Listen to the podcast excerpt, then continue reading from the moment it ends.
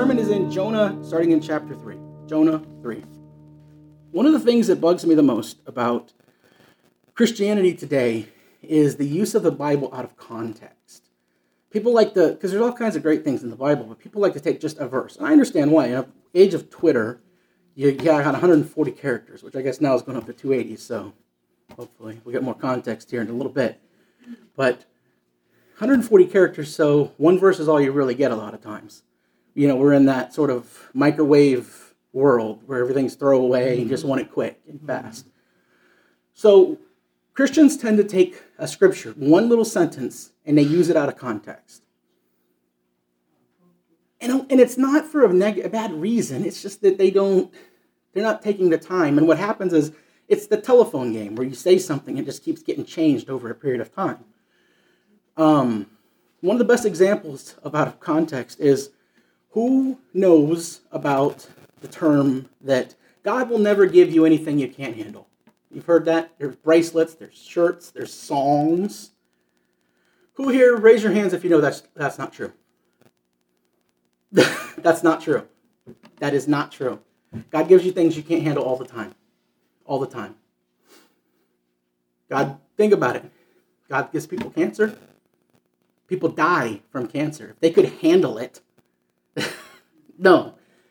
God gives you things all the time because He's working on you. He's testing, and sometimes He's working through you. The testimony you have because of the circumstance you dealt with.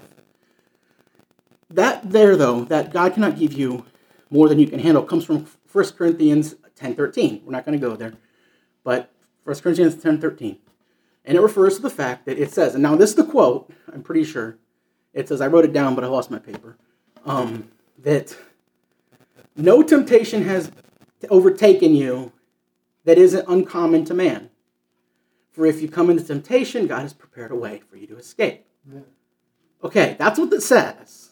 And it's talking about temptation. It's talking about just previously he's talking about people who if you can't sustain from carnal pleasures get married because evidently you need to have a marriage going on rather than sinning by sleep, having sex outside of marriage and stuff he's talking about it's so 1 corinthians 10.13 is referring to the fact that when you come into a temptation when you have something that's in this world that's hard to deal with god will provide a way for you to deal with it and i mean it's it, Sometimes it's not apparent, you have to look for it, but usually it, it, it's actually there. I mean, it'll happen being honest. Occasionally you'll be on Facebook or something, and a picture shows up and says something like, click here to see this woman without her clothes on. And you're like, huh, nobody's around. That kind of that's kind of interesting. Maybe I'll click here. And truth be told, happened to me about two weeks ago. And right just before I'm like, nobody will know. Ding dong. Huh? FedEx. I'm not expecting anything. Go over there. Oh, yeah, no, that's our next door neighbor. Are you sure? Because I'm pretty sure it's your... No, that's our next door neighbor you're looking for. And I go back. That's a clear sign from God that I'm not supposed to be doing what I'm doing. Now, in my eternal, in my carnal state at the moment, I was just angry. I was like, dang it I was about to do something. You're messing it up. Get out of here, man. What's wrong with you? But that's every little sign. If you're looking for it, God is providing a reason, an excuse for you to get out of what's going on. Mm-hmm. Right. Therefore, like when I was when I was like 12, they, they would teach that verse, that 1 Corinthians 10, 13 has the example is this is the, the exact example that was being used is if you need a seven pound bowling ball and the only thing there is is 12 pound bowling balls. And God's going to give you, imagine these are imaginary, God gifted bowling balls. God will not give you a 12 pound bowling ball that you can't handle without providing a way for you to handle it, to deal with it. That's not saying you're not going to ever get the 12 pound bowling ball. That's saying He will help you with it.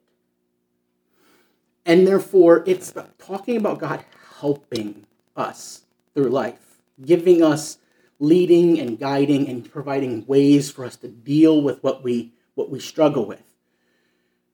The the thing is, is you take that and all of a sudden people start saying, yeah, yeah, if, if God won't give you something you can't handle, and next thing you know, 20 years later, you got songs being written and t shirts being made. God won't give you something you can't handle. It hasn't, it's a temptation, meaning being tempted by something in the world. God will provide a way for you not to do it if you look for it. You have to look for it, it's not always apparent. But that's using scripture incorrectly. That's just taking what somebody said one time somewhere and not actually knowing what the context of the scripture is. Jonah's the same way in the sense that when they preach it, they preach it as a story of a guy who didn't have faith. He runs away and then he decides to do what God wants, and that all's, all's happy and good. That's not at all what the story of Jonah is. We went over last week how that Jonah didn't run away because he, he, was, he, he was fearful for his life. He ran away because he didn't want the Ninevites to be saved. He didn't. These people were torturing mm-hmm. Israel. They had been just hammering Israel for 100, 150 years. They'd been taking people out. They'd been raiding them and taking captives and dispersing them throughout the, the world. He hated these people. He didn't want to see them saved. So he went the opposite way. We're going to read in uh, chapter 3, and we're going to talk a little bit, and then we're going to go to 4 and really get into the meat of what, of what, the, what the whole book is about. So, chapter 3 says, starting in 1, And the word of the Lord came to Jonah the second time, saying, Arise, go to Nineveh, that great city, and preach to it the preaching that I bid you.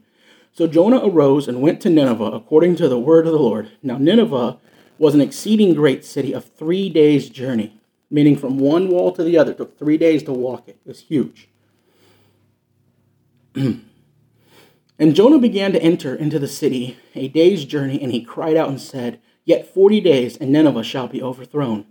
So the people of Nineveh believed God and proclaimed a fast and put on sackcloth, from the greatest of them even unto the least of them. For the word came to the king of Nineveh and he arose from his throne, and he laid his robe from him, and covered him with sackcloth, and sat in ashes. And he caused it to be proclaimed and published through Nineveh by the decree of the king and of his nobles, saying, Let neither man nor beast, herd nor flock taste anything. Uh, let them not feed nor drink uh, nor water, drink water, and let no man or and beast be covered, and let man and beast be covered with sackcloth, and cry mightily to God. Yea, let them turn every one from the, his evil way and from the violence that is in their lands. Who can tell if God will turn and repent and turn away from his fierce anger, that we perish not?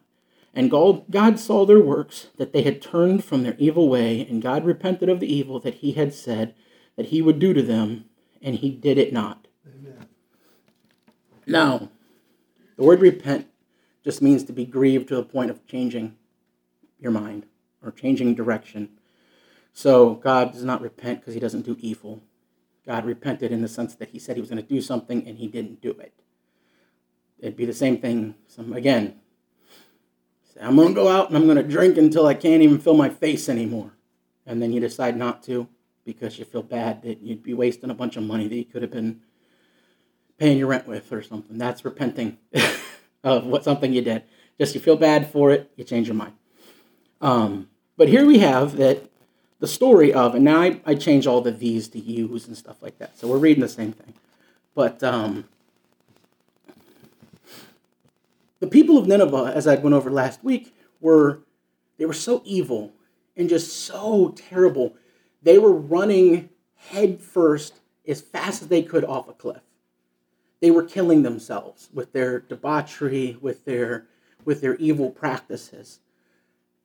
And God was using them as an instrument of justice on Israel because Israel did not do what it was told. Was being idolatrous, was doing child sacrifice, was doing all kinds of terrible things.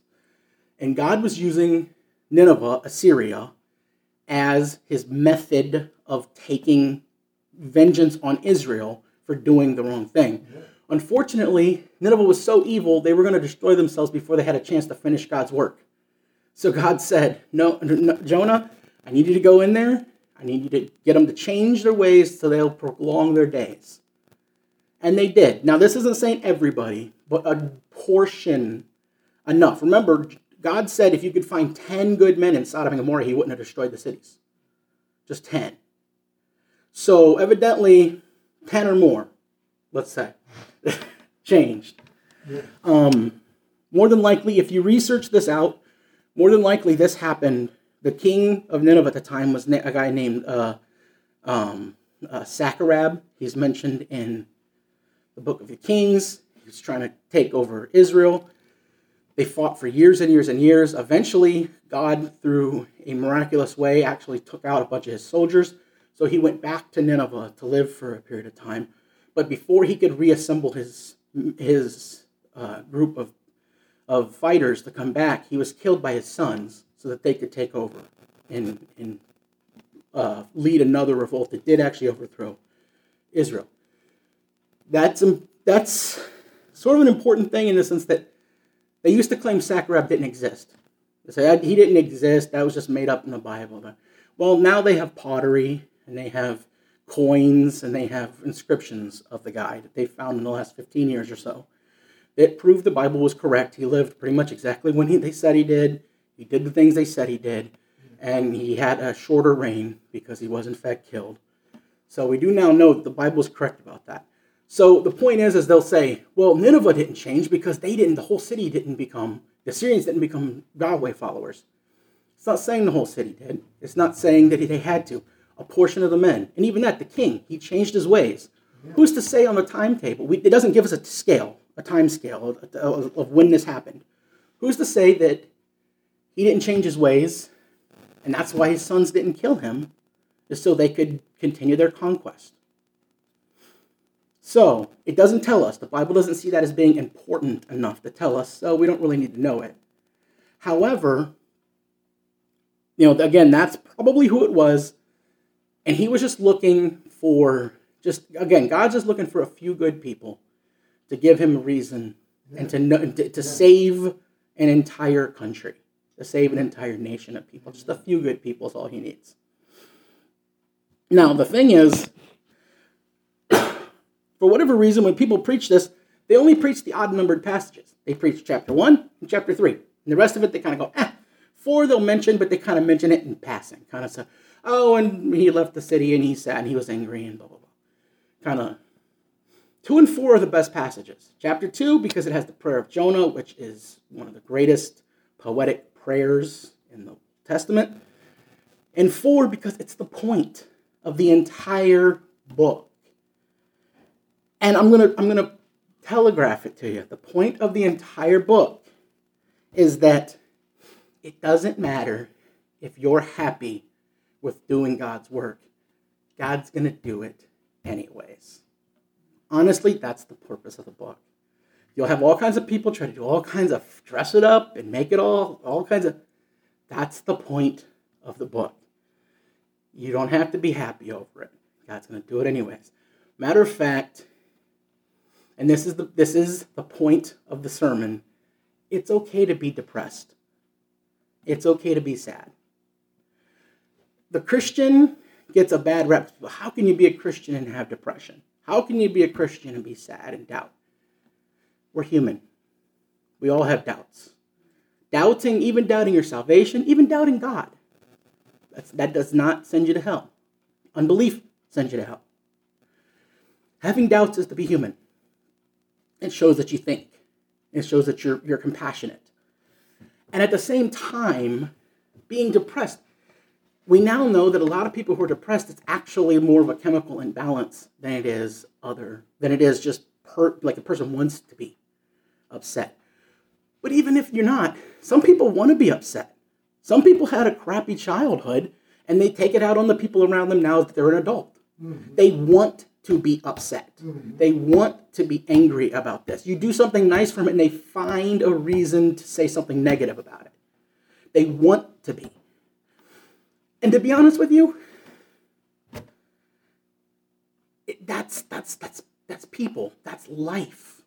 That person might make you sad. That person might do something.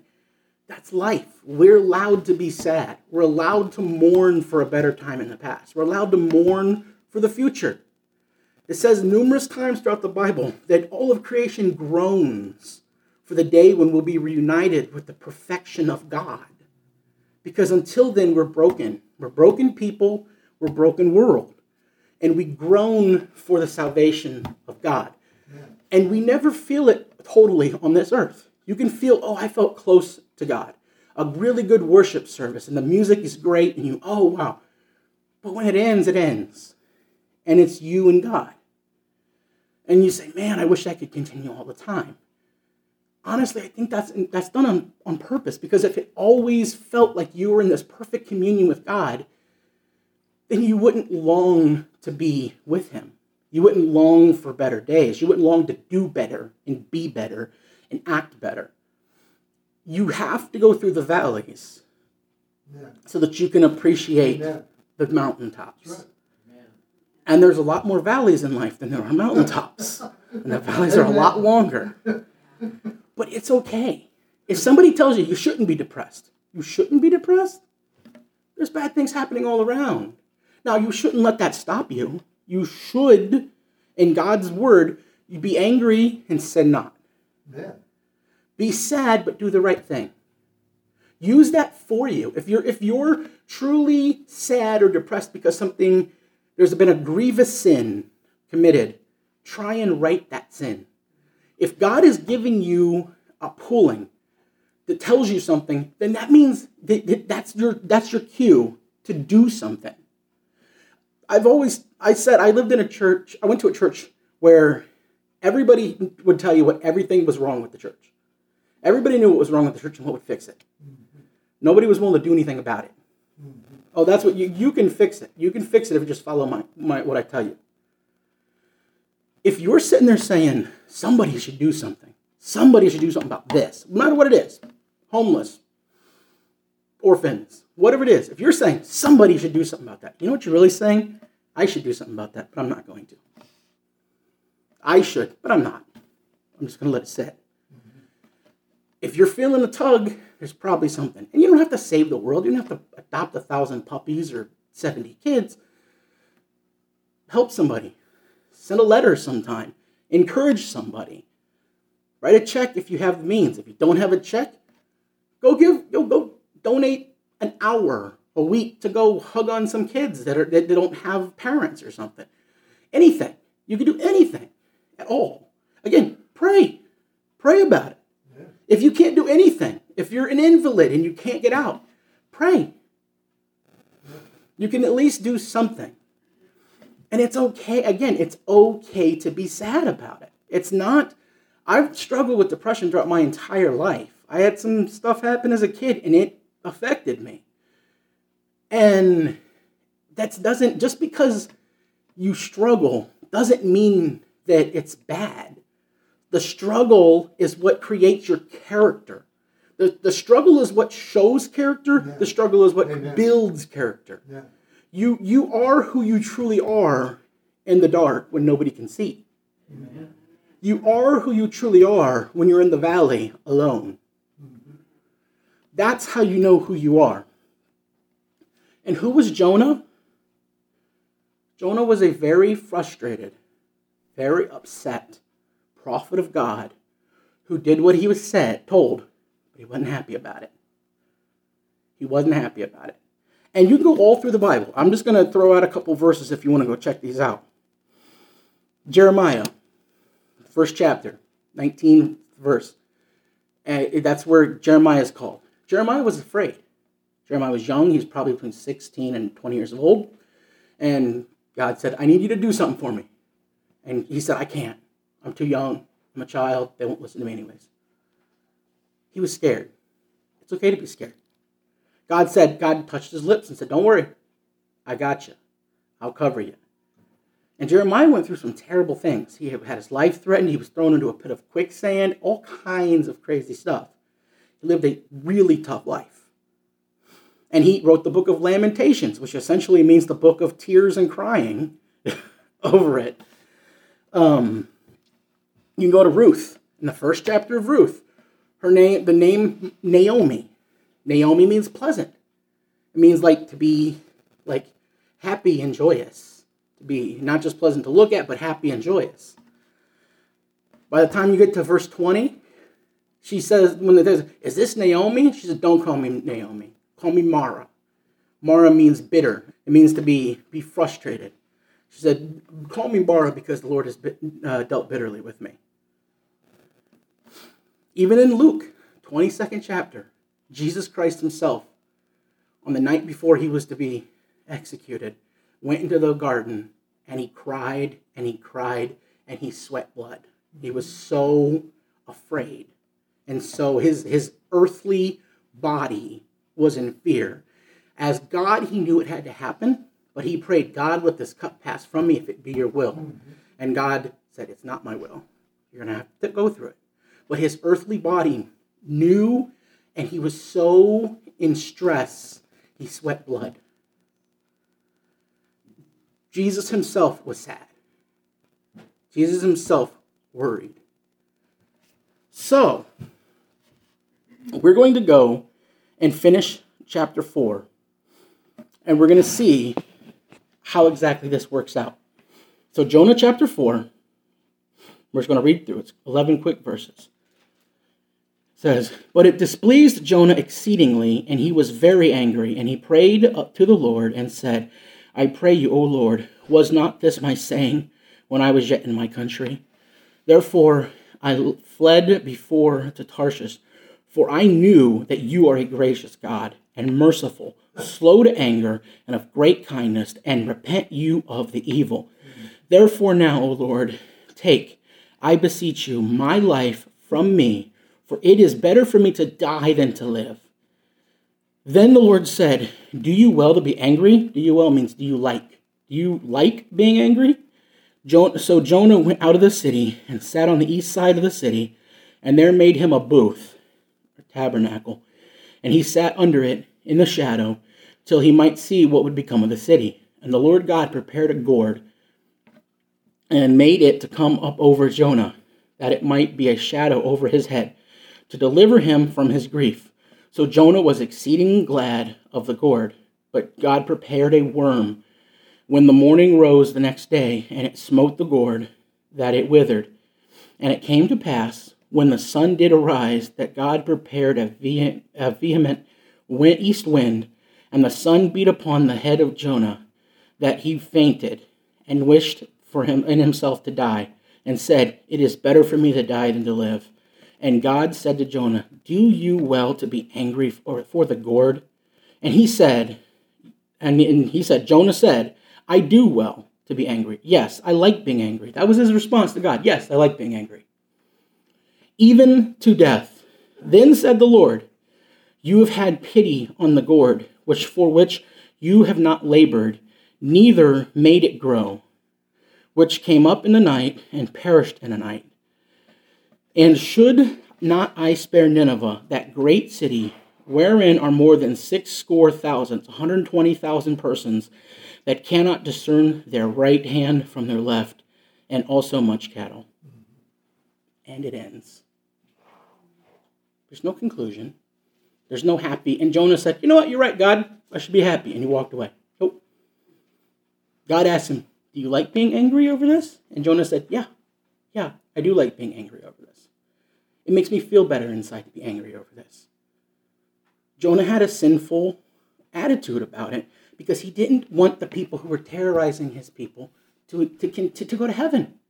He says, I knew this, God. I told you when I was before. You are gracious, you are merciful, and you will let nobody who calls on your name go to hell. And I don't want that. Jonah's problem, the reason why Jonah fled was because he knew who God was. He knew his character. He knew what God would do for him and for them. And he didn't want it. But if you look in the end, there's no conclusion to it. Well, what happened? It doesn't tell us. Why? It doesn't matter. God says, told him, you didn't make the gourd grow, meaning God did that. You didn't change the hearts of the people. I did that. You're not going to save people. I do that. And therefore, when Jonah was mad, God said, It doesn't matter if you're happy about this. It doesn't matter. Be sad, mope about it, do whatever you want to do. I am going to make a great work out of you, anyways. I'm going to do a good thing out of you, anyways. You don't have to be happy about it. Matter of fact, there are times when the best thing you can do when something first happens, go cry about it. Go cry it out. Go into a room by yourself and cry it out. And then come back with a new resolve to do better, yeah. to live better, yeah. to be more like God, to be closer to God. It's okay to cry. It's okay to be depressed. It's okay for the Christian to long for better days, to long for the future, to long for the kingdom of God. But the thing is, is don't let yourself sin because of it. Be angry, sin not. In this Grace, be sad. It's fine to be sad. But Jonah was being sinful because he wanted someone to go to hell because he didn't like them. That's right. That's, right. that's, that's wrong. You can be angry about it. You can even be angry. Let's say you set up a mission in the middle of downtown Akron and people that you just hated this certain type of people for whatever reason, drug dealers or whatever they were. And these are the only people coming to your church and they're getting saved and doing that. And you're going, I would much rather preach to single mothers. But all I'm getting is drug dealers. These people are killing people out here. People are overdosing all the time on heroin and stuff. And they're the cause of it. And yet they're getting saved. Maybe that's what God wants. Yeah. Maybe that was your call from the beginning. It doesn't matter you don't like it. God's going to do a great work through you anyways. You can go to hell and still he'll get his way. Amen. But you, it, why not much better to deal with the emotions? Deal with them. They're real. They're real emotions. You feel them. Deal with them in the healthiest way possible. And then continue on life in the will of God. Yeah. That you may do a mighty work for the Lord. Not a good work, a mighty work. A work that will bring people in a work that will help you as a person to live in the joy of God more often. Amen. Because there's no more joyous time than when you are in the will of God. Amen. You can do something that you don't want to do and find joy in it. And it's because you're in the will of God. Amen. So, how do you have it's not about health, wealth, and prosperity. It's about happiness and contentment in the Lord. It is about doing the right thing because it's the right thing. It's about dwelling in the presence of God as often as you can. And it's about dealing with the emotions that come and trying your best to align yourself with the will of God. So our challenge is to go out into the world and be and be a light, be happy, be proud. Smile when you're walking down the you could be angry. Just smile when you're walking down the sidewalk. People will see and smile just because you're smiling. You don't actually have to feel happy. Just be smiling. And enough people smile at you, you might actually get a little happy. Work to be in the will of God. Work on yourself. Deal with the emotions. It's okay to be sad. It's okay to be depressed. If you need to go to a psycholo- psychologist or a therapist, go. God gave us the ability to reason and ration for a reason. He gave us the ability to make medicine for a reason. Do the best you can and do a mighty work for the Lord. Let's bow our heads today for prayer. Heavenly Father, I thank you for this day. I thank you for the people here. I thank you for this book, Jonah, that just makes it so clear that you're a gracious God whose mercies are new every single morning. That even when we sin yesterday, today's a new day, and tomorrow's another chance to live for you for the first time or for the thousandth time to do what is right and to help us to get in your will and walk and be the best version of ourselves we can be and that we can shine a light.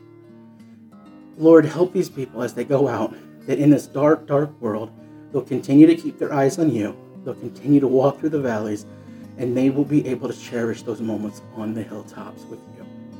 I ask that you just just put a hedge about the people. Just give them the, the security in knowing that you are God, that it's that you have the best for everyone. Maybe even not on this earth, but one day in heaven, we will be united with you and we will have joy exceeding. I ask that you watch these people, you take care of these people. If anybody has any questions, they'll see me after the, the, the service so that we can discuss this. Because knowing you and being in your will is the greatest place to be. Ask all these things in your holy and precious name, Lord Jesus Christ.